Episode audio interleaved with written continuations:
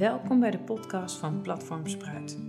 Het platform voor verbinding en groei in de eerste duizend dagen van jouw gezin. Een podcast voor wensouders, aanstaande en kerstverse ouders, vol ervaringsdeskundigen en professionals over zwanger worden, zwanger zijn, bevallen en het prille ouderschap. Hallo lieve luisteraars, welkom bij weer een podcast van Platform Spruit. Ehm, vandaag wil ik het hebben over voeding. Ik uh, zit elke maand in Café uh, Stek voor Café Spruit. En uh, daar komen een aantal moeders naartoe en hebben natuurlijk gesprekken over het opgroeien van hun baby's. En um, een van de, of eigenlijk meerdere vragen die gesteld werden, gingen over voeding. En ook toen ik rondvroeg van wat zijn nou thema's waar jullie een podcast van zouden willen horen. En ook daar werd aangegeven voeding. En dat liep uiteen van: oké, ik wil uh, s'nachts niet meer voeden en ik wil overstappen deels op kunstvoeding. Tot ik ben zelf heel allergisch en hoe ga ik nou um, allergene voeding aanbieden aan mijn kindje vanaf hoe oud? Want uh, ik heb bijvoorbeeld een moeder erbij die heeft wat oudere kinderen en een jonger kindje. En uh, de zienswijze in de zorg is alweer veranderd ten aanzien van aanbieden van vaste voeding en welke voedingssoorten. Dus er is altijd best veel vraag naar. En um, ik heb daarvoor iemand uitgenodigd natuurlijk, een expert. Ik heb uitgenodigd een ortomoleculair voedingsdeskundige en kindercoach. En um, ik wil, zou willen vragen of jij jezelf wil voorstellen. Dankjewel, leuk. Mooie intro, dankjewel. Um, ik ben Ilse Goren, orthomoleculair voedingsdeskundige en kindercoach inderdaad. Ik ben moeder van uh, twee uh, kleine kids. Een dochter van 3,5 en een zoontje van 5. Uh, ik ben eigenaresse van, van Baby, Lotus Baby Spa.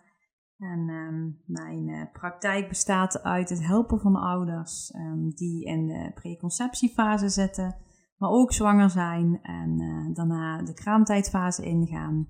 En daarna de opvoeding van hun eh, baby en kind. Alles uh, daaromheen. Ja.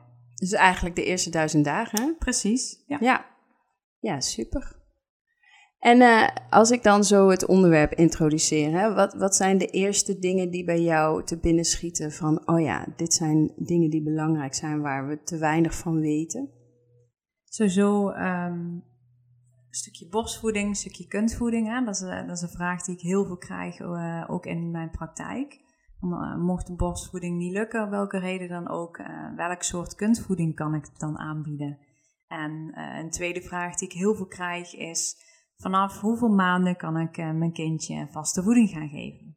Dat zijn echt wel twee hoofdvragen die ehm, ja, bijna wekelijks gesteld worden. Ja. ja.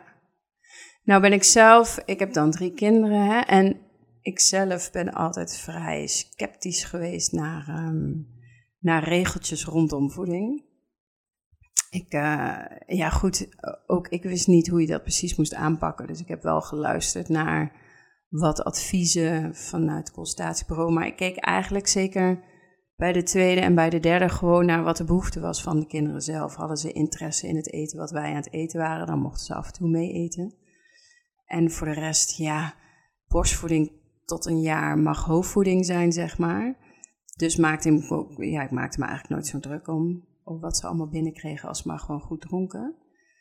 Um, dus ik, ja, ik ben wel benieuwd hoe dat gaat dan in dit gesprek. Hè? Ik weet hoe fijn het is om een beetje houvast te hebben. Maar ik weet ook dat bijvoorbeeld in de zwangerschap waren natuurlijk allerlei leefregels voor vrouwen. Hè, wat je wel niet mag eten. En daar had ik dan echt ontzettende, bijna overdreven scheid aan, omdat ik vond dat mij niks voorgeschreven hoefde te worden. En um, ja, ik, ik, ik ben wel benieuwd in hoe streng jij daarin bent, of hoe vrij. En ook uh, of het anders is dan toen, hè, mijn kinderen zijn nu 11, 9 en 7, of er alweer wat veranderd is. Ik denk sowieso dat er een groot verschil is tussen regulier en ortomoleculair, of niet? Ja, regulier en complementair inderdaad, zeker. Maar als eerste, op de eerste plaats wil ik zeggen dat ik heel blij ben uh, wat jij zegt. Want um, orthomoleculair is ook echt terug naar af, terug naar de basis. En luisteren wat het moedergevoel, het moederinstinct zegt. Um, ik vind zelf ook echt dat wij daar veel te ver vanaf zijn gestaan. Um, consultatiebureau hè, die heeft bepaalde protocollen, bepaalde richtlijnen ehm, door het voedingscentrum, voedingswijzer opgezet. En dat adviseren ze. Um, ja, in mijn ogen, ik volg dat advies niet, want ik zeg meer, moeders moeten meer gaan luisteren naar hun moedergevoel. En precies wat jij aangeeft, gebeurt uh, heel weinig en veel te weinig en mag veel meer gebeuren. Je gaf net aan van, um, ja, ik, ik luister naar mijn kinderen, ik keek goed naar mijn kinderen als zij behoefte hadden, als ze ons het eten van de vork afkeken, dan dacht ik van nou, dan is het tijd om nu een hapje uh, te gaan geven. Nou, dat is ook zo. Dus echt, er is geen richtlijn, er is geen protocol. Um, vaak hè, het reguliere worden, wordt elk kindje met eenzelfde aantal uh, weken, van uh, vier, vijf, zes maanden, wat dan ook, uh, um, die worden hetzelfde behandeld. Dus vanaf vier maanden mag je al beginnen met, met vaste hapjes, vanaf vijf maanden dit. Maar elk kind is anders, elk lichaam is anders. Dus je kunt geen protocol hebben voor alle kinderen hetzelfde. Want in mijn ogen mag je luisteren naar je eigen kind. En als moeder ken jij je kind het allerbeste. Dus um, ja, daar ben ik heel blij mee dat je dat aangeeft. Dus ja, zo sta ik er helemaal in. En ik, uh, ik promoot dat ook, hè, dat moeders meer mogen luisteren naar hun gevoel. En, uh, ja, en, en ook vooral het, het zien, naar, zien en kijken naar hun kinderen. Wauw, waar heeft mijn kind op dit moment behoefte aan? Want de ene is de andere niet. Hè? Je, je hebt drie kinderen.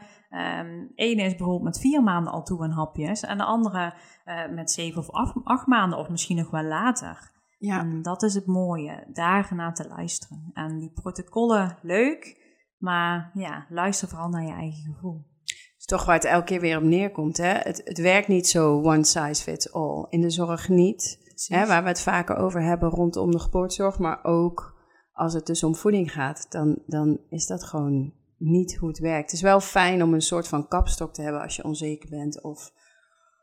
Ja, en vooral als je de eerste keer uh, papa of mama wordt, hè, dan ja, je weet niks, of in ieder geval misschien van je omgeving, maar je wilt een soort basis, een soort fundament, een houvast hebben. En dat is fijn, maar tegelijkertijd wel nadenken van oké, dit is een basis, maar dat geldt niet voor elk kind. Dus geldt het inderdaad voor mijn kind? Is dit het beste advies voor mijn kind? Zo ja of nee? Ja, gaat hij er goed op of niet? Precies. Ja. Ja, ja want um, als, als mensen de vraag stellen bij jou, uh, de eerste vraag die jij um, benoemde, die, het, die je vraag stel, uh, vaak gesteld krijgt, is uh, borstvoeding. Hè? Ja. Overstappen van, van borst naar kunst. Hoe doe je dat? Ja, um, het is, het, is een beetje de maatschappij die het ook creëert. Hè? We zitten best wel in een hectische maatschappij. Dus als we kijken naar heel wat jaren geleden, gaven moeders langer borstvoeding. Omdat veel moeders ook thuis waren en ook de ruimte daarvoor kregen.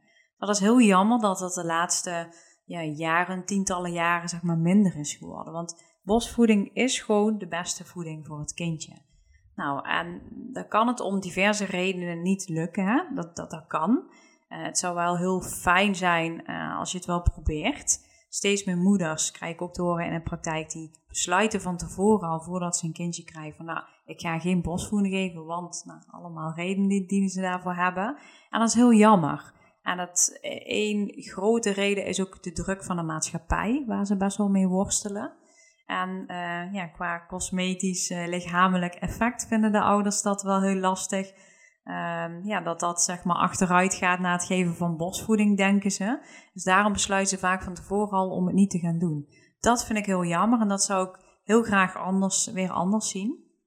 Um, nogmaals, borstvoeding is de beste voeding. En uh, stimuleer ik en promote ik um, als eerste. Nou, mocht het dan echt niet lukken, dan is een hele mooie stap donormelk. Er zijn heel veel moeders die heel veel melk produceren en um, ja, die het niet kwijtkrijgen bij hun eigen kind of kinderen. Nou, dan kun je dus naar uh, een donormoeder uh, toe. En dat is een hele mooie eerste stap als je zelf geen borstvoeding meer kunt of wilt geven. Ga kijken naar een moeder die donormelk geeft. Um, dat is een hele mooie stap. Nou, mocht het dan echt niet lukken, dan kun je um, ja, ligt er een beetje aan wat de reden is waarom je wil stoppen. Stop je uh, dat de reden is dat eh, de productie achteruit gaat. Nou, dan kun je nog met natuurlijke middelen je productie op gang proberen te krijgen. Lactatiekundig is natuurlijk super, uh, super goed om deze mm in huis te halen voor adviezen. Maar ook zeker diverse natuurlijke middelen. en deze, deze adviezen heb ik ook in mijn boek. Hè. Ik heb een boek geschreven, Voeding, Onrust, Slapen en Ritme. En daar staat, staan alle adviezen in wat je op een natuurlijke manier kunt inzetten. Um, nou, mocht dat deze twee um, opties geen oplossing zijn voor jou, dan uh, kun je overstappen naar kunstvoeding. En in mijn ogen is koemelk, wat eigenlijk gepromoot wordt hè, in de ziekenhuizen, consultatiebureau, noem maar op, um, niet de juiste melk voor, uh, voor een kindje. Ik vind uh, koemelk, dat hoort bij een kalfje en niet bij een mens. Um, dus ik ben heel erg fan van geitenmelk, omdat geitenmelk heel licht verteerbaar is en de melk is die dichtst bij zijn borstvoeding komt. Dus de samenstelling is, um, is veel lichter verteerbaar. Dus dat zou voor mij dan, mocht die andere reden of andere oplossingen geen oplossing zijn, dan zou dat voor mij de beste keuze zijn. Ja, want jij, jij zegt donormelk, hè? Kijk, ik heb, ik heb mijn melk ook wel eens gedoneerd. En, um, maar dat is nog best een gedoe als je je kindje vijf of zes keer per dag wil voeden met donormelk.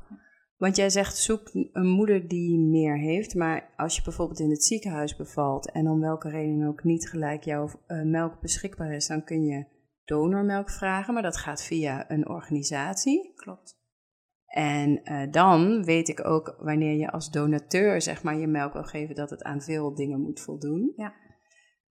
Um, en ik denk dat dat ook best wel wat geld kost, wil je daar melk van krijgen. Dus dat is, dat is een soort van noodoplossing voor een paar dagen of zo. Maar dat is denk ik niet een duurzame oplossing. Het is net ja, waar je behoeftes en prioriteiten liggen. Inderdaad. Je kunt kiezen voor ja, meteen overstappen naar geitenmelk. Hè. Geitenmelk is veel duurder dan, uh, dan koemelk. Um, maar wel veel beter voor je kindje. Of inderdaad, je kunt je keuze maken donormelk. Dus ja, daar zitten inderdaad haken en ogen aan vast. Maar het is net uh, ja, wat, je, wat je belangrijk vindt. Ja. ja, ik denk in die zin, als je het zo bekijkt. Um, uh, wat je zei van hè, de laatste tientallen jaren is dat een beetje verschoven. En dat komt door de druk van de maatschappij. Maar ja, hoe lang hebben we nou blikken poeder in de winkel, wat je kunt halen en aan kunt leggen met water en dan aan je kind kan geven, is natuurlijk ook nog niet zo heel lang. Klopt. En vroeger moest je gewoon iemand in de buurt hebben die ook een kind had gekregen en jouw kind aan de borst kon leggen als het jou zelf niet lukte. Ja. En ik denk dat je dan in die situatie um, uh, voelt het alternatief als veel minder een keuze, maar meer als noodgreep. Mhm. En dat is denk ik wat ik jou hoor zeggen waar je naar terug wil. Hè? Ik persoonlijk ben daar ook wel van. van. Ga er gewoon vanuit dat je genoeg melk hebt. En mocht er echt iets fysiek helemaal niet goed gaan. En dat je echt niet in staat bent om je kind te voeden zelf. Dan is er gelukkig een alternatief. Zodat je kindje gewoon in leven kan blijven. Want ja, daar hebben we het over. Alleen nu is het een beetje, ja, wat, wat vind je het beste bij je passen? Geef je de borst of geef je de fles? Ja. En, en, en dat het eigenlijk allebei even goed is. Alleen, hè, iedereen zegt wel breast is best, dus het is wel beter. Maar ja, goed, dat heb ik al wel vaker, zelfs ook in de podcast gezegd. Voor mij is de borst is de norm en de rest ligt daaronder. Precies, dat, dat is een alternatief. zijn. Klopt, ja, klopt helemaal. Alleen ja, nogmaals, de druk in de maatschappij is um, voor heel vrouwen wel de druppel om toch over te stappen. Terwijl, kijk, ze, ze vragen mij ook wel eens, wat is de richtlijn voor uh, het geven van borstvoeding? Tot hoe lang? Um, tussen de twee en zeven jaar is uh, in heel veel landen heel normaal. Ja. En dan kijken ze mij echt aan van, ja hallo, maar ik ga toch niet een kind van twee nog aan mijn borst hangen? Of laat staan van vijf of van zeven? In heel veel, uh, vooral ja, Aziatische landen, is dat heel normaal. Dat, dat, dat is de norm. Ja. En I wish dat, hier, dat het hier ook uh, zo zou zijn. Maar ja, we moeten wel heel eerlijk zijn. Uh, zo is het niet. Ehm, maar goed, sommigen kiezen daarvoor. En sommigen voeden een kindje wel tot drie, vier, vijf, zes jaar. Ja. En dat kan. En dat moet wel de norm zijn, zeker. Maar ja, het is zo niet. Hè? Ik denk dat wanneer je je productie achteruit gaat en het kolven gewoon heel weinig melk oplevert, dat al heel snel de keuze wordt gemaakt. Ja, dan gaat het dus niet. Er wordt niet gedacht, ja, dan kan ik dus niet naar het werk. Of dan moet ik een andere oplossing verzinnen dat ik mijn kind toch gewoon zelf kan voeden.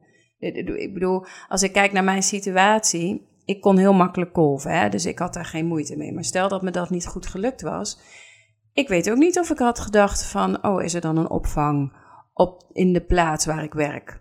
Zodat ik in de pauze naar mijn kind kan gaan, in plaats van dat ik moet gaan kolven. Want dat zou dan een oplossing zijn. Maar ja, als je dus een uur van je huis werkt, zoals ik, dan is dat niet iets wat in je opkomt. Ja, of een werkgever hè, die maar een x aantal minuten geeft voor het kolven, ruimte. Dat staat natuurlijk in de wet dat, dat de werkgever daar ruimte voor moet geven. Maar ja, sommige werkgevers die, die luisteren daar niet naar. Dus dat is ook wel een dingetje waar heel veel moeders mee zitten. Maar we kunnen wachten totdat het moment dat je denkt van oké, mijn productie loopt achteruit. Of ja, ik sta voor een keuze van uh, ik moet naar het werk en het kolven is niet makkelijk, noem maar op. Maar je kunt ook een stapje daarvoor gaan denken van wat kan ik eraan doen om zo lang mogelijk borstvoeding te geven. Dus preventief bezig zijn met goede productie. Want door stress, hè, van oh ik moet weer naar het werk, ja, dan gaat je borstvoeding ook achteruit. Door uh, tepelkloven, noem maar op, uh, spruw, noem maar op. Dat zijn ook borstontstekingen. Dat zijn allemaal redenen waar moeders heel snel de beslissing nemen van nee, uh, dit, dit, is te pijnlijk of noem maar op. Uh, dit is de reden waarom ik nu moet gaan stoppen. Ja. Als ze dat nu voor zijn, dan kunnen zoveel dingen voorkomen worden. En um, ja, daar mag ook veel meer naar gekeken worden. Niet wachten op het moment dat er zich iets aandient, waardoor heel snel de keuze gemaakt moet worden. Ja, ja. nou en ook, dat zeg ik ook altijd. Ik heb uh, in januari geloof ik nog een podcast gemaakt met een goede vriendin van me. Die heeft mij toen al verteld, dat was het advies van haar lactatiekundige. Wij hebben samen, ja, er zit een maandje tussen, maar wij werden allebei uh, in dezelfde tijd moeder. En uh, haar lactatiekundige zei, de eerste zes weken is gewoon aanmodderen.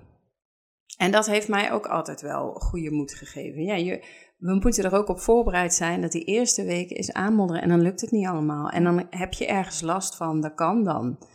En daar moet je dan doorheen met goede hulp en daar weer vanaf komen. Hè, zoals kloven of een ontsteking of spreeuw. Ik zelf heb spreeuw gehad de eerste keer en ook een mhm. keer een ontsteking. Maar allemaal er doorheen geploeterd. De ene keer was het wat pittiger dan de andere keer.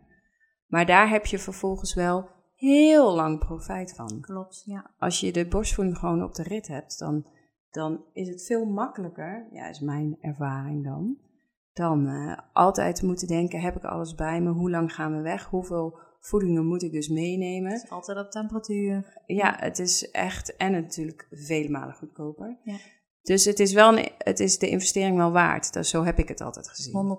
100%. En ik vind ook, door de kraam mag er ook wel nog eh, iets meer aandacht aan besteed worden. Ook vooral om de moeders te supporten. Als, als ze er dan doorheen zitten om juist die boost weer te geven. Maar ook de partner. Echt die samenwerking, hè, als er een partner is um, ja, die de moeder dan kan supporten. Om daar echt door die lastige, door die eerste zes weken heen te komen. Want het gaat niet perfect. Vaak niet. Soms wel. Soms gaat het vanzelf, maar vaak ook niet. En juist dat support in de eerste twee maanden is zo ontzettend belangrijk. Maar moeders vallen vaak in een gat als de kraam weg is. Hè? En dan denk je, oh, ik, ben, ik sta helemaal alleen. En ja, als er dan een tegenvaller komt, hè, het is al helemaal nieuw. Hè. Ze moeten wennen aan alles, aan een kindje en noem maar op. En al die hormonen die gieren nog door het lijf. En uh, ja, die partner die ook zoiets heeft van, oh help. En, dus je probeert je eigen ritme weer te krijgen. Maar als je dan een tegenvaller hebt, hoe snel val je dan weer terug in, ja, in het oude? Of hoe snel maak je dan een beslissing van, oké, laat me zitten, het is te veel gedoe.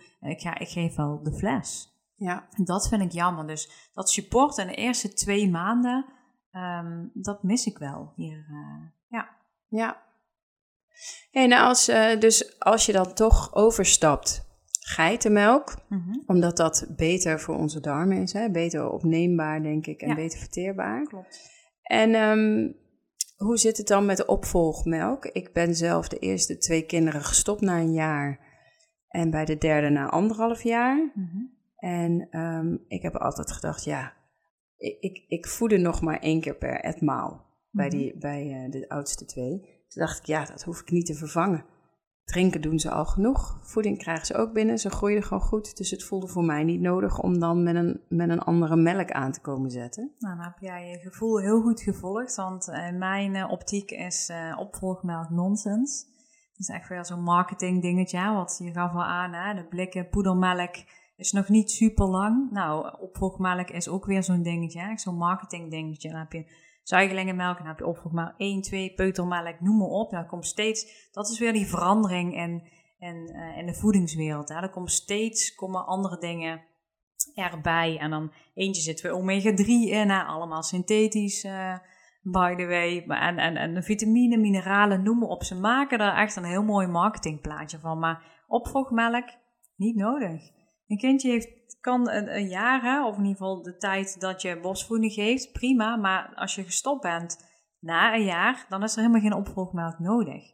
Um, als je, een kind heeft een jaar lang melk nodig. En dat is het enigste voeding uh, waar een kindje het uh, prima op kan doen. Dus een kind kan daar uh, van overleven. Dus je hebt geen extra bijvoeding nodig.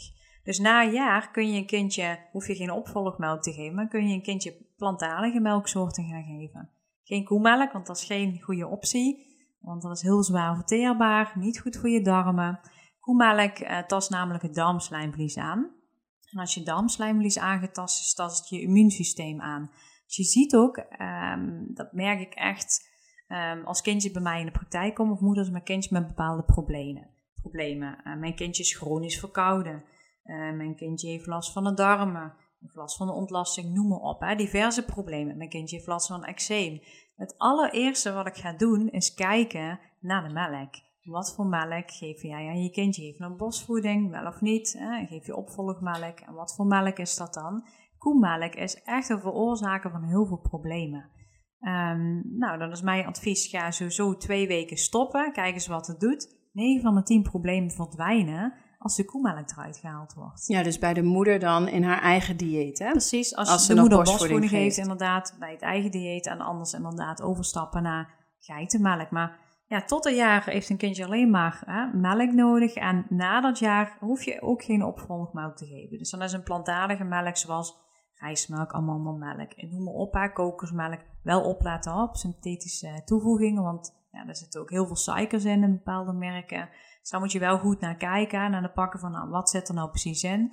Koop zo, ja, zo'n puur mogelijke plantaardige melksoort. En, en, en, als je dat nou, als je nou helemaal geen melk meer geeft, want het hoeft niet toch? Nee, klopt. Een plantaardige melk is niet per se nodig. Nee. Want na een jaar betekent het dus dat het kindje gewoon van vaste voeding kan leven. Daar genoeg, ja. dus genoeg maaginhoud heeft, heeft, eh, want daar hebben we het over, hè? Precies. Dat, dat het dus niet in een soort van power mix hoeft te zitten, wat borstvoeding is. Klopt. Maar dat het gewoon uit fruit, groente, ja uh, koolhydraten gehaald kan ja, je, De zuivelindustrie is ook een hele aparte industrie. In mijn ogen niet echt een correcte industrie. Um, we zijn opgegroeid met melk is goed voor elk en uh, sterke, maak je botten sterk en noem maar op. En op dit moment zijn er gelukkig wetenschappelijke bewijzen naar boven gekomen, wordt steeds meer aan het licht gebracht, dat um, de generaties die heel veel koemelk dronken, hè, of producten met koemelk erin, die hebben last van, heel veel last van osteoporose. Dus dat wil zeggen, koemelk maakt de botten juist brozer in plaats van mhm. sterker. Ja. Dus dat is echt een, ja, een, een eye-opener voor, uh, voor heel veel ouders. Van melk is niet nodig. We kunnen calcium uit andere voedingsmiddelen halen. Bijvoorbeeld uit groene bladgroenten. Als je dat voldoende binnenkrijgt, en daarom is groente ook zo belangrijk. En dan moet ik wel erbij zeggen, een beetje een kanttekening. Groente en fruit hè, van deze tijd, nou, vaak wordt er met pesticiden, eh, noem maar op, hè, veel gespoten. Dus probeer wel dan de biologische uh, groente en fruit binnen te krijgen. Mits het ja, kan, hè, ook qua uh, prijstechnisch. Want het is natuurlijk niet altijd mogelijk hè, in elke, elke portemonnee. En dat snap ik ook wel. Maar probeer wel de hoeveelheid binnen te krijgen. Uh, dus ja, zoveel mogelijk groente en fruit. En probeer vooral af te wisselen. Dat is heel belangrijk. Ja. Dus dan krijg je voldoende calcium binnen. Dus dan zou je inderdaad die melk niet nodig hebben. Uh, maar ja, Nederland is een zuiverland. Dus wij denken hè, dat wij moeten starten met een glas melk. Dat we moeten starten met een boterham. Ja, dat zit er zo ingeprent van vorige generaties. Maar ja, het is nu wel bewezen dat dat uh, en heel veel gezondheidsproblemen veroorzaakt. Hè? Brood, melk, noem maar op. En er zijn zeker andere alternatieven voor. Bijvoorbeeld inderdaad groente, fruit. Ja. ja, het is een lange weg hè, om, om, om um, um, de boodschappen die we als kind allemaal hebben gekregen via de media, om die een beetje los te laten, zeg maar. om daar vanaf te komen. Om, om het idee los te laten dat zuivel gezond is. Nou, ben ik daar ook best wel lang mee. Hè, weet ik dat al wel lang. Voor mij is het eerder een guilty pleasure dan dat ik denk dat het goed voor me is. Maar ik denk, eh, ja, als ik kijk bijvoorbeeld naar mijn werk voorheen. Met wat oudere generatie collega's die echt allemaal melk dronken met het idee uh, dat ze goed bezig waren voor hun lijf. Denk ik, ja, er zijn nog best veel overtuigingen. Ja, zeker heel veel overtuigingen. Maar dan zie je... Veroorzaakt door de lobby. Ja, ja, klopt. Ja, de marketing is gewoon super sterk. En dat is ook hè, het voedingscentrum. Nou, kijk maar naar de schijf van vijf. Kijk maar eens wat daarin zit. En zolang dat daar blijft, hè, bij een consultatiebureau, noem maar op. Daar, vaak is de eerste top voor ouders, voor jonge ouders na uh, de kraam, een consultatiebureau. En als, je, als ze daar te horen krijgen van, nou je moet leven naar de schijf van vijf, want hè, er zit melk en er zit protein, noem maar op, want dat is gezond. Ja, dan heb je al uh, een groot deel van, van de ouders, uh, heb je vaak al mee. Tot het moment dat er problemen ontstaan, ongemakken, en dan gaan ouders vaak pas nadenken, maar waarom niet preventief? Ja, het is heel jammer dat het ja, door, de, door de overheid en marketing dat die zo sterk is. En dat wij eigenlijk op het verkeerde pad worden gezet. Dus als je zelf interesse hebt om ehm, eh, te gaan ontdekken van is dat nou wel zo goed wat ze zeggen? Ja, dan kom je achter wonderbaarlijke dingen. denk je, jeetje, wat worden we voor de gek gehouden. Ja.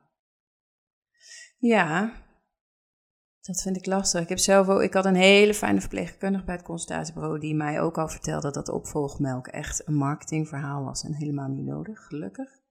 Maar ik heb ook een keer een, een, een eh, vervangende arts gehad en uh, mijn zoontje dronk uh, ook op vakantie geweest in Spanje. We hadden het er net over, hè? je hebt het ook net terug uit Spanje. Ja. En wij, hadden, wij gaven altijd diksap en uh, die was op, kon ik daar niet kopen. En uh, toen ging ik over op fruitsap en op een gegeven moment at hij helemaal niks meer op vakantie en uh, dronk hij alleen nog maar fruitsap. Toen wist ik natuurlijk, dit is niet oké, maar ja, tijdelijke situatie op vakantie. Ja.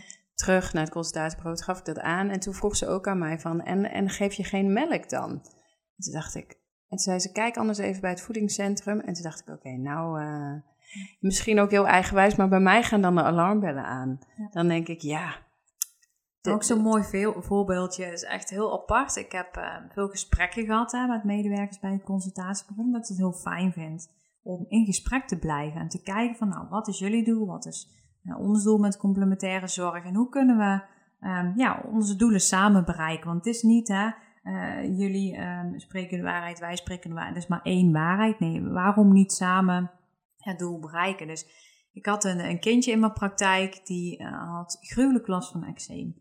Nou, ik had die moeder geadviseerd: stop met koemelk, ga flesvoeding en ga over naar geitenmelk. Nou, na anderhalve week, eczeem helemaal weg. Kindje niet meer huilen, het kindje schreeuwde alles bij elkaar. Nou, fantastisch. Die moeder zielsgelukkig, kindje sliep weer, moeder weer helemaal rust. Nou, maar de volgende stap was, nou, het kindje moest naar het consultatiebureau voor een check.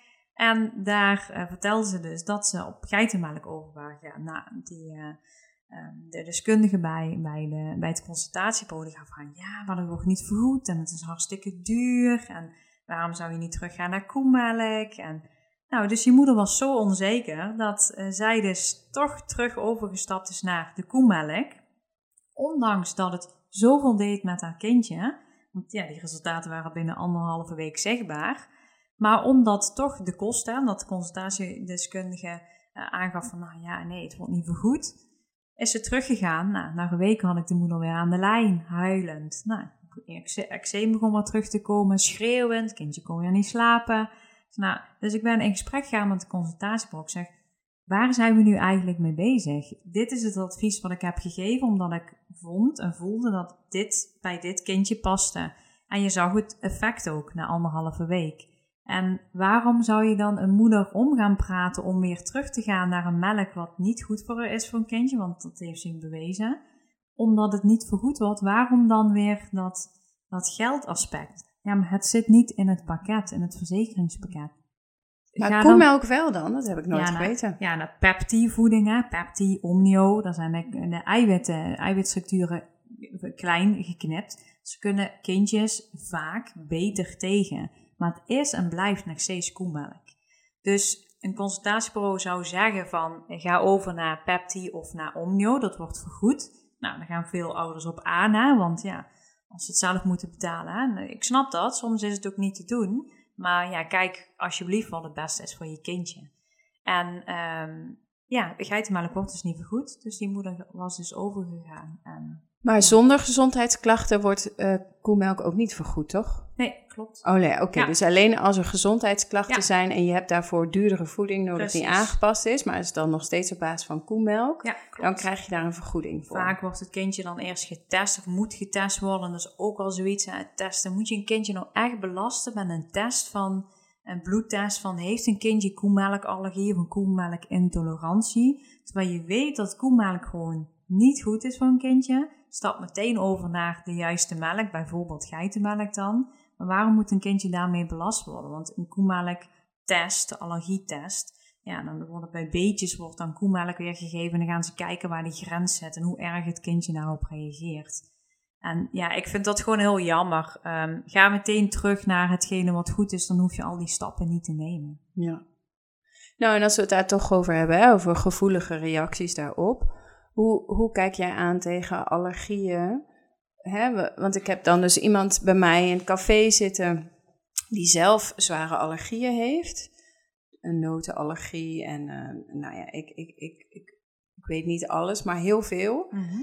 En um, zij zeggen nu eigenlijk vanuit de begeleiding, begin vroeg. Mhm. Met juist die allergenen waar jij gevoelig voor bent. Want zo kan het kindje al wennen en zo voorkom je eigenlijk allergieën. Maar zij vindt het natuurlijk doodeng. En ze heeft al reacties gehad. Het zijn dan weer de atypische reacties die haar kind heeft. Dus dat kost dan ook weer moeite om uh, erkenning voor te krijgen bij het ziekenhuis. Maar uiteindelijk de juiste gevonden die het wel herkende. Als in ja, dit is ook een allergiereactie. Dat, had dan dat was dan een reactie op ei.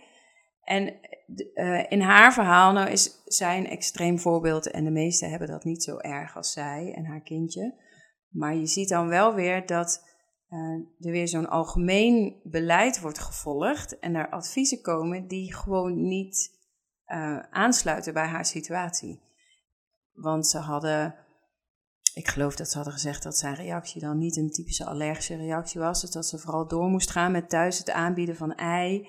En zij zei: Nee, deze reactie is wel degelijk een allergische reactie. Ik ga echt niet nog meer ei aanbieden, want hoe erg moet het dan worden? Ja. Nou ja, goed zo. Ja. En uiteindelijk heeft ze geloof ik wel iemand gevonden die, die uh, wel wat um, individueler kijkt naar wat hij nodig heeft. Maar zij stelt wel de vraag, is dat dan handig om met vier maanden al te beginnen met de allergenen? Ja. Hele mooie vraag, ja. En zo zie je ook hè, hoe jij het omschrijft, hoe um, ja, het systeem in elkaar zit. Hè? Um, ze kijken niet echt naar de oorzaak, want Ehm, in mijn ogen, vanaf uh, vier maanden die dingen aanbieden, begin met pindakaas, hè, want dan heb je pinda's met ei, noem maar op. Waarom zou je het überhaupt doen? Als je echt kijkt naar het lichaam en de ontwikkeling van de darmen, dan is dat helemaal niet nodig en zelfs slecht voor de darmen om juist heel vroeg te beginnen. Ik draai het andersom. Je kunt het beter later aanbieden, want dan zijn je darmen veel sterker. De darmslijmvlies is meer ontwikkeld. Je hebt een sterker immuunsysteem. Dus als je dan allergenen gaat aanbieden, zoals pinda, ei, eh, noem maar op, dan kunnen je darmen daar veel beter tegen. Dus je hebt juist minder kans op het ontwikkelen van allergieën, intoleranties, noem maar op, omdat je darmen sterker zijn. Ja, dus hoe vroeger je het gaat aanbieden, um, je gaat dan dingen aanbieden terwijl de darmen nog niet voldoende ontwikkeld zijn. Dus um, dan, dan krijg je vaker sneller, zeg maar, intoleranties of allergieën. Terwijl als je wacht naar de natuur luistert en je lichaam de kans geeft om zich te ontwikkelen, dan heb je veel minder kans op het ontwikkelen van allergieën. Ja, dat is eigenlijk heel simpel terug naar de basis gaan, maar daar zijn we dus veel te ver in vooruit gegaan van. Inderdaad, het veel te vroeg aanbieden van. Plus nog een dingetje daarvoor, waar eigenlijk niet naar gekeken wordt. Je geeft aan, ik heb eh, veel vragen van, uh, van ouders die allergie hebben of moeders. Hè. Wat moet ik dan het kindje gaan aanbieden? Of heeft het kindje dan ook grote kans op bepaalde allergieën of intoleranties? Dan zeg ik, We starten bij de moeder. We gaan eerst de moeder aanpakken, want een allergie of een intolerantie is niks meer als een disbalans in de darmen. Het begint in de darmen en vaak uh, plakken we pleisters en gaan we niet kijken waar komt een allergie vandaan. Het hoeft niet alleen met voeding te maken hebben. Die reactie krijg je wel op bepaalde voedingsmiddelen die je tot je neemt. Maar vaak zit er een diepere laag onder. Ik kijk dan, hoe is deze moeder ter wereld gekomen? op welke manier? Keizersnede, normale bevalling, was een snelle? Is er medicatie aan te pas gekomen? Zijn er bepaalde belastingen geweest door middel van uh, ja, medicatie? opwekkers, noem maar op. Dat zijn allemaal triggers in de start van het leven, wat ervoor zorgt dat je immuunsysteem een opdonder krijgt, zeg maar. Um, waardoor um, het slijmvlies, maag- of darmslijmvlies, zeg maar, uh, steeds dunner wordt. Waardoor juist die allergenen naar binnen komen, dus na verloop van tijd een allergie of intolerantie kan ontwikkelen.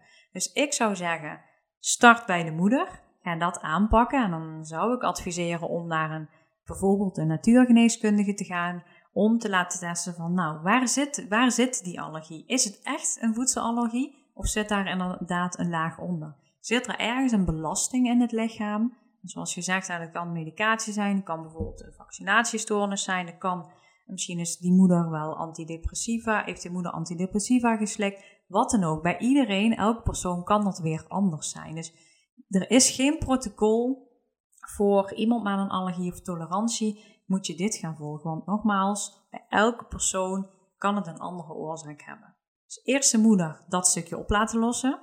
En dan gaan kijken naar een kind. En het is heel gek, want het werkt vaak ook heel, uh, het werkt vaak energetisch. Als de moeder dat stukje opgelost heeft, hè, die belastingen zijn eruit. En je ziet dat de intoleranties en allergieën gaan verdwijnen, want dat kan. Hè. Je hoeft niet je hele leven lang een allergie of een intolerantie te hebben. Hooikoorts, ja, nu met het weer begint dat weer bij heel veel mensen. Daar is een disbalans ergens in je lichaam. Dat is heel makkelijk op te lossen om die belastingen in je lichaam weg te halen. Nou, en als je dat bij de moeder doet, dat werkt energetisch door op het kindje. En vaak zie je dat het kindje daar dan ook niks meer aan hoeft te doen, want dat verdwijnt dan automatisch. wat je nu zegt, wat je mhm. nu zegt, klinkt heel aannemelijk. Mm maar als ik dan denk, nou, mijn man die heeft al weken enorme last van zijn hooikoorts. Mm En um, ik denk, is het echt, kan hij gewoon naar jou toe gaan en zeggen, help? Ja, ja ik ben daar niet uh, de deskundige in, hè? in ieder geval niet met testen. Maar er zijn genoeg deskundigen die inderdaad kunnen testen. Waar ligt de disbalans? Hooikoorts is gewoon een disbalans in je lichaam. En bij de ene is het dit en bij de andere ligt de disbalans daar. En als je naar een goede deskundige gaat die kan testen op waar zit die belasting en die belasting weg gaat halen, dan kan de hooikoorts zeker verdwijnen. Ja. En, en, en wie is dan zo'n deskundige? Ik bedoel, ik denk dan aan een mesoloog bijvoorbeeld. Nou, uh, heel veel natuurgeneeskundigen, uh, sommige homeopaten zijn daarin gespecialiseerd. Um, en dan heb je het over testen met bioresonantie, Maakt niet uit, ja, het ligt erin. Maar je kunt ook testen met spiertesten. Ja, ja er hoeft uh, geen duur apparaat Kinetische... Ja, ja. Oké. Ja, het kan op diverse manieren, ja. Dus dat is een basis. Heb je ergens last van, hè? met dit weer, hooikoorts, noem maar op. Maakt niet uit wat. Heb je ergens last van, is het een teken van je lichaam. Je lichaam wil je iets vertellen. hey, er is iets wat niet hoort. Dus ergens is er een disbalans. Ja, en, en, en je, je vertelde over, um, over dat vroeg aanbieden en later aanbieden. Um, waarom, ik weet waarom dat beleid nu veranderd is, hè, na allergene aanbieden met vier maanden. Er is een onderzoek geweest in Israël, geloof ik, dat de kindjes daar allemaal zo'n soort chipje, ja, weet je, zoals wat je hier met die maisvingers hebt, hè? Mhm. of in Duitsland is dat best wel hip.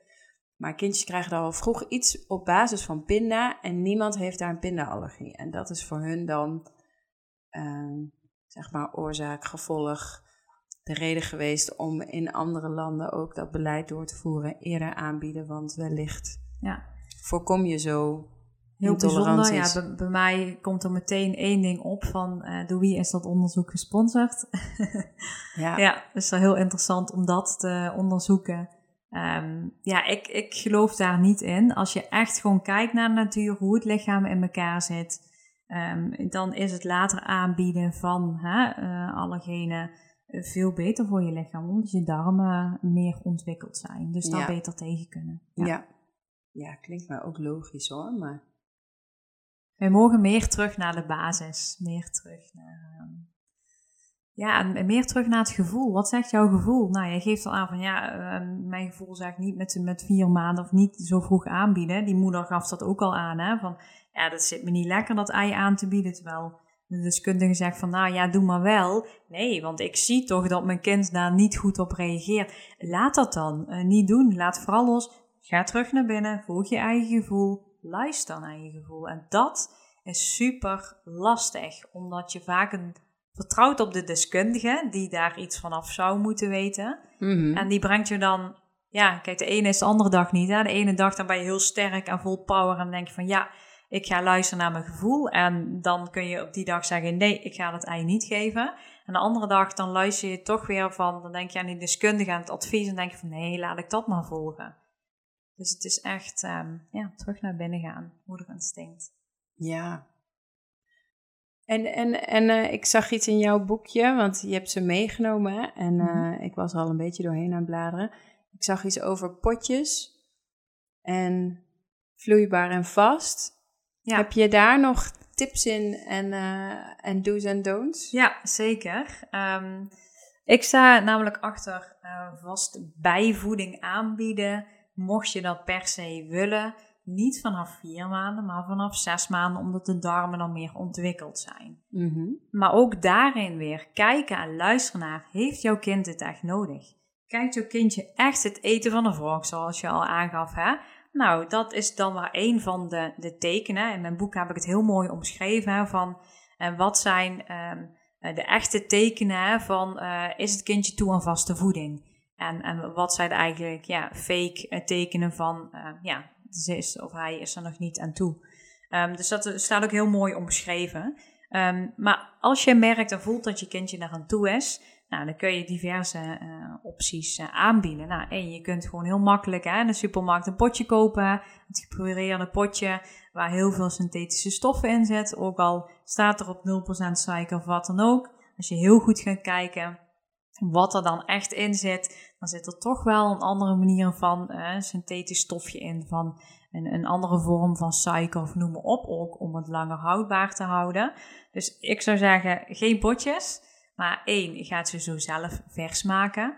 Je kunt het ook uh, portioneren. Uh, ik, deed het, ik, ik maakte verse voeding, dat stoomde ik dan, hè, want dan, dan behoud je de vitamine en mineralen. Dus als je het helemaal kapot gaat koken, dan gaan alle gezonde stoffen gaan eruit. Dus babyvoeding altijd stomen, zodat je alle goede stoffen erin houdt. Nou, dat kun je invriezen en dat kun je portioneren. Nou, iedere keer dat je kindje, uh, ja, uh, uh, dat je kindje eten wil geven, nou, dan haal je dat uit de vriezer. Dan laat je dat ontdooien en dan kun je dat nog even lekker, eh, lekker stomen. Um, nou, dat is een optie, dus wel verse voeding. Um, moet het gepureerd zijn of in stukjes? Ja, dat is ook uh, het gevoel van een ouder. Nou, het, de stukjes, de Rapley-methode, is ook wel een bekende methode wat heel veel ouders, de kleintjes-methode, heel veel ouders proberen. Ja, ik ben er fan van. Um, in eerste instantie zou ik het wel mijn allereerste hapje een klein beetje pureren en niet meteen een stukje broccoli of zo geven of bloemkool, maar een klein beetje pureren, dat ze een beetje wennen aan, aan, aan een vast voedsel. Maar daarna, zodra je merkt van, hé, hey, kindje nou, is er aan toe? Komt, eh, komt goed binnen, um, dan kun je zeker groenten stomen. Broccoli, roosjes en bloemkoolroosjes, noem maar op. En dat inderdaad gewoon in stukjes aan een kindje aanbieden. Leg hem maar gewoon op een bord. Laat het kindje maar zelf pakken. En um, ja, we beginnen vaak te vroeg, omdat we denken dat het kindje eraan toe is. Maar vaak is het, we vinden het te leuk hè, dat het kindje helemaal het gezichtje vol heeft met spaghetti of noem maar op. Hè. Maar uh, dat het kindje er echt aan toe is, is vaak op het moment als je inderdaad stukjes op een bord legt en een kindje het zelf pakt en zelf naar de mond brengt. Wat ook heel goed voor de motoriek is. En dan krijg je kindje misschien niet zoveel binnen als je een potje aan zou bieden. Want een potje gaat er vaak leeg of je denkt dat het leeg moet. Maar als je het op een bordje legt in stukjes met de Rapley methode, dan eet het kindje zoveel. Het lichaam zegt van oké, het is nu genoeg. En dat is precies wat we eigenlijk zouden mogen gaan creëren. Dat het kindje ook luistert naar het lichaam van oké, nu is het genoeg. Ik heb geen behoefte meer om dat stukje broccoli naar binnen te werken en dan is het. Dus um, ja, ik ben fan van stukjes aanbieden, gestoomd. Uh, maar eerst even gepureerd geven als eerste hapje. Uh, wel drie dagen hetzelfde ongeveer. Dat ze wennen aan de, aan de structuur en aan de smaak. Oké. Ja. En is er dan nog een, um, een voorkeur voor groente of fruit? Ja, ik zou zeker met groente beginnen inderdaad. Want als je met fruit begint, begin je meteen met de zoete smaken. Dat kindjes meteen aan de zoete smaak wennen. Dus ik zou zeker eerst beginnen met groente en later inderdaad fruit opbouwen. Ik heb in mijn boek ook een heel mooi schemaatje vanaf zes maanden, omdat ik daarachter mm sta. En dan precies van nou, uh, welke fruitsoorten uh, zou je kunnen starten, welke groentesoorten, wat zou je het beste kunnen vermijden. Welke vetten zijn heel belangrijk, hè? want babytjes, uh, kinderen hebben heel veel vetten nodig, waar we echt heel bang voor gemaakt zijn. Maar juist de vetten zoals kokos, kokosolie, roomboter, er zit wel weer melk in, maar is veel beter als margarine. Ehm, dat zijn wel hele wezenlijke dingen om over na te denken ehm, bij de eerste hapjes. Ja. Uh, maar jij zegt van, want dat, dat is altijd een dingetje waar ik wars van werd. Jij zegt van, uh, beginnen met groenten, want anders eh, wennen ze meteen aan de zoete smaak van fruit. Ja. Maar borstvoeding is toch ook heel zoet? Dus ze zijn toch al gewend aan de zoete smaak? Ik denk altijd dat is een mooie zachte overgang. Omdat uh, melk is zoet, fruit is zoet. En dan doordat ze wennen aan de structuur en andere smaken van fruit, is het dan makkelijker overstappen naar groenten. Het heeft te maken met de bloedsuikerspiegel, zeg maar. Bosvoeding heeft een hele natuurlijke uh, bloedsuikerspiegel. Dus daar piekt het kindje niet van in één keer torenhoge bloedsuikerspiegel. Maar fruit, daar zit suiker in. Kijk, en bosvoeding ook, maar anders. Dat, dat stabiliseert de bloedsuikerspiegel van het kindje. En dat is juist de, het verschil. Um, in fruit zitten fruitsuikers. En uh, het lichaam herkent uh, geen verschil tussen fruitsuikers en synthetische suikers. Dus als een kindje fruit tot zich neemt, dan ziet het lichaam dat eigenlijk gewoon als suiker. Ja. En bij borstvoeding is dat anders. Dus vandaar. Ah, is niet zozeer de smaak, maar meer hoe uh, het systeem erop reageert. Precies, ja. En als je systeem hè, bij het, het, het, innemen van fruit, hè, en daarom hoef je ook niet meer als twee stuks fruit op een dag te eten. Je hoeft echt je fruitschaal vol uh, te eten, want dat is ook weer helemaal niet goed, omdat je lichaam steeds die piek maakt in je bloedsuikerspiegel. Ja. Um, en, maar bosvoeding natuurlijk smaakt soep, maar je lichaam reageert er anders op. En daarom gaan er ook signaaltjes naar je hersenen, naar de hersenen van je baby. Oh, ik krijg een banaan binnen of een appel of wat dan ook. Hè. Dan gaat je lichaam daarop reageren en denkt, wow, een suikerpiek. En dat is het verschil tussen bosvoeding en fruit. Ja. En bij groente is het veel minder. Ja. Nou, wat ik mooi vond aan wat je net zei over uh, stukjes aanbieden op een bord. En mhm. dat een kindje dan ook, ik hoorde jou al zo tussen neus en lippen door noemen, je denkt dan dat dat potje op moet. Ja. We hebben natuurlijk ook heel erg de neiging als mensen in het algemeen om ons druk te maken, krijgen ze wel genoeg voeding binnen. Ja. Maar jouw voorkeur gaat dus uit en dat het kindje zelf kan afstemmen op wat het nodig heeft. En als haptotherapeut hoor ik daar dan meteen in dat je regie hebt over dat eten. Ja. Dat je zelf bepaalt wat er je lichaam binnenkomt en dat je zelf de grenzen aangeeft. En dat je daar dus gevoelig voor. Kijk, daar hoef je niet gevoelig voor gemaakt te worden als baby, want daar ben je al gevoelig voor. Maar wij halen die gevoeligheid weg door het daar overheen te gaan. En maar weer een hapje en een hapje en een hapje. Ja, het begint al bij de borstvoeding. Hè? Een kindje, uh, je kunt een kind niet overvoeden in die zin. Dan houdt de kind de lippen op elkaar of, trekt hij zich van de borst af. En um, als je kindje honger heeft, dan zal je kindje dat aangeven. de ene dag heeft hij meer borst nodig dan de andere dag. Dus een kindje weet zelf wel, die luistert naar zijn lichaam. Een kind um, is nog niet geconditioneerd. Kijk, dat zijn wij wel. Dus wij luisteren heel erg naar invloeden van buitenaf. Een kindje heeft dat niet.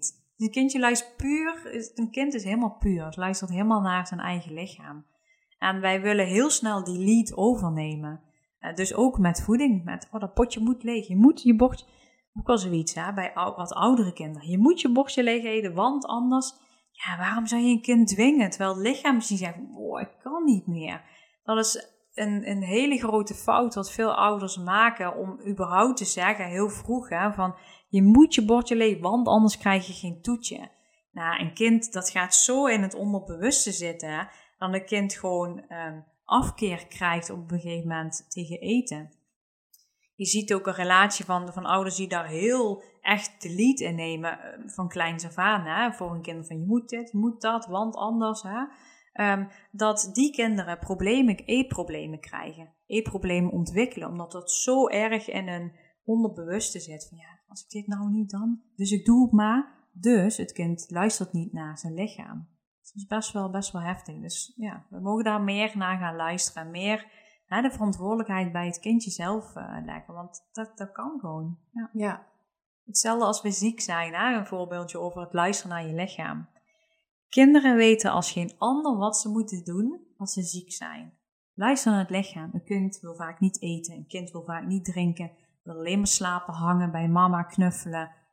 Dat is het perfect. Als je ziek bent, moet je eigenlijk niet willen eten. Want je lichaam, al die energie, die heeft je lichaam nodig om weer beter te worden. Die energie moet niet naar dat voedsel, naar dat beschuitje wat we denken of dat soepje wat we denken dat goed is. Nee, de energie moet naar het herstel van je lichaam, het zelfgenezend vermogen. Dus niet naar het voedsel wat er binnen zou moeten komen. Je kunt best een week zonder voedsel. Vocht is een ander verhaal. Het is wel belangrijk dat een kindje vocht binnenkrijgt. Dus af en toe water, al is het maar een washandje. Of ja, iets wat een kindje qua, qua vocht binnen wil krijgen, dan is prima. Maar niet eten, al is de week, prima. Helemaal goed. Het lichaam van het kindje geeft het zelf aan. En als ze weer honger krijgen, dat betekent dat het lichaam weer uh, zelf aan het genezen is. Dan gaat er weer een signaal naar de hersenen: hé, hey, ik heb nu honger. Nou, dan zal het kindje dat zelf perfect aangeven. Ja. Ja, en ik, laatst hoorde ik ook van uh, mijn collega in Spruit uh, uh, dat de hoeveelheid eten wat een kindje nodig heeft ongeveer is zo groot als de vuistjes zijn.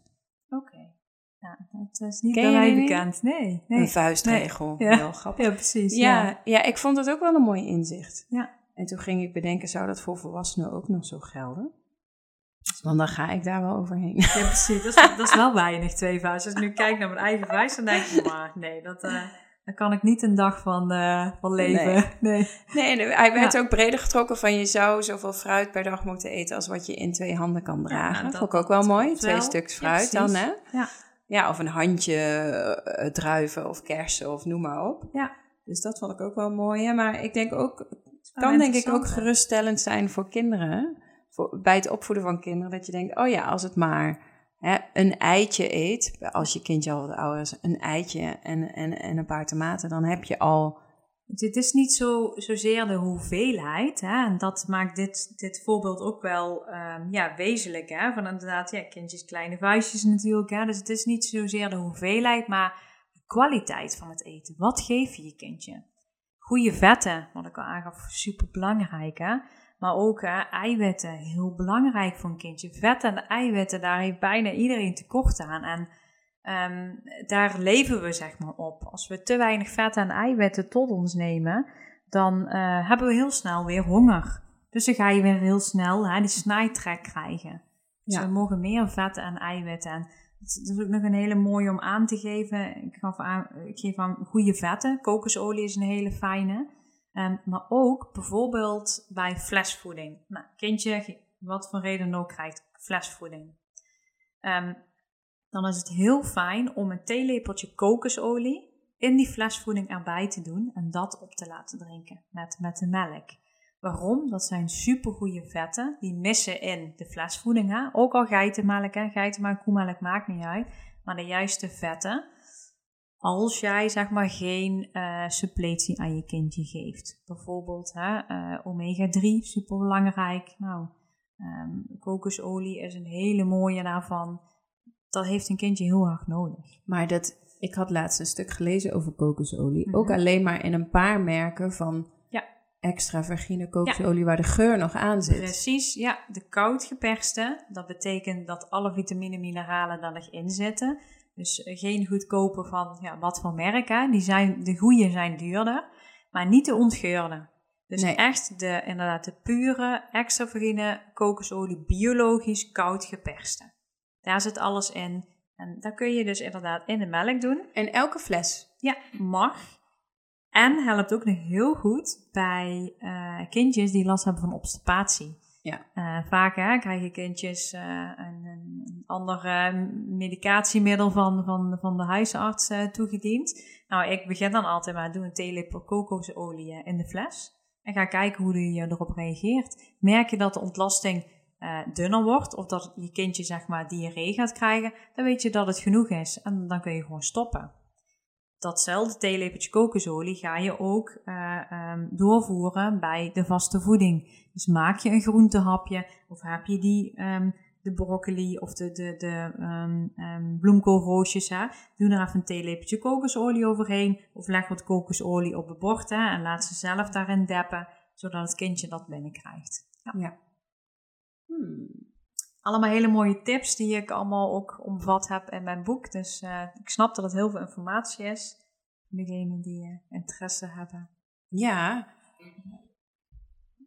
Ja, we zitten ook al bijna op een uurtje. Dus ik wil wel, ik wil wel weten, hoe komen mensen aan dat boekje dan? Hoe heet het? Ja, het heet uh, Voeding onder slapen en rippen. Dat is één boek. En het andere boek is Natuurlijk opgroeien. En daar heb ik alle vier de fases waar um, ouders mee te maken krijgen, kunnen krijgen omtrent een baby, heb ik daarin verwerkt. En dat boek staat op uh, de website www.optimaalvanstart.nl en uh, onder het kopje cursussen en boeken heb ik het genoemd. Nou, daar kun je het bestellen en dan kan ik het toezenden. Ja. Oké, nou mooi. Bij Café Sprite zullen deze boekjes ook daarin zagen liggen. Dus uh, als je nieuwsgierig bent, dan uh, kun je een kijkje nemen. Heel goed. Ja, dankjewel. Nou, Ilse, dankjewel voor je tijd. Heel graag gedaan. En je kennis. Yes. Mooi. Laten we alle moeders meer bewust maken en meer uh, laten luisteren naar hun eigen moederinstinct. Dat is heel belangrijk. Ja, dankjewel. Graag gedaan. En voor de luisteraar tot de volgende.